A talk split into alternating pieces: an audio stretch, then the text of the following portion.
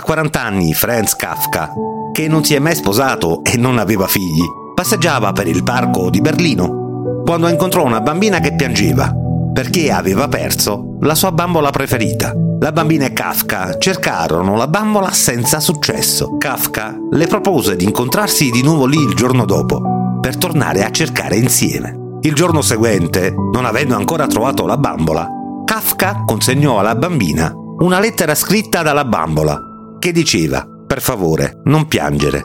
Ho fatto un viaggio per vedere il mondo. Ti scriverò delle mie avventure. Così iniziò una storia che proseguì fino alla fine della vita di Kafka.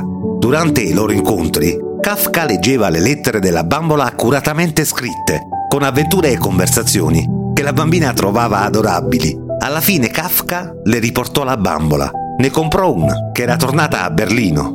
Non assomiglia affatto alla mia bambola, disse la bambina.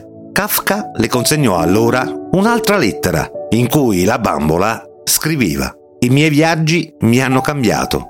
La bambina abbracciò la nuova bambola e la portò a casa tutta felice. L'anno seguente, Kafka morì. La bambina, anni dopo, trovò un messaggio dentro la bambola. Tutto ciò che ami, probabilmente, andrà perduto, ma l'amore tornerà in un altro modo.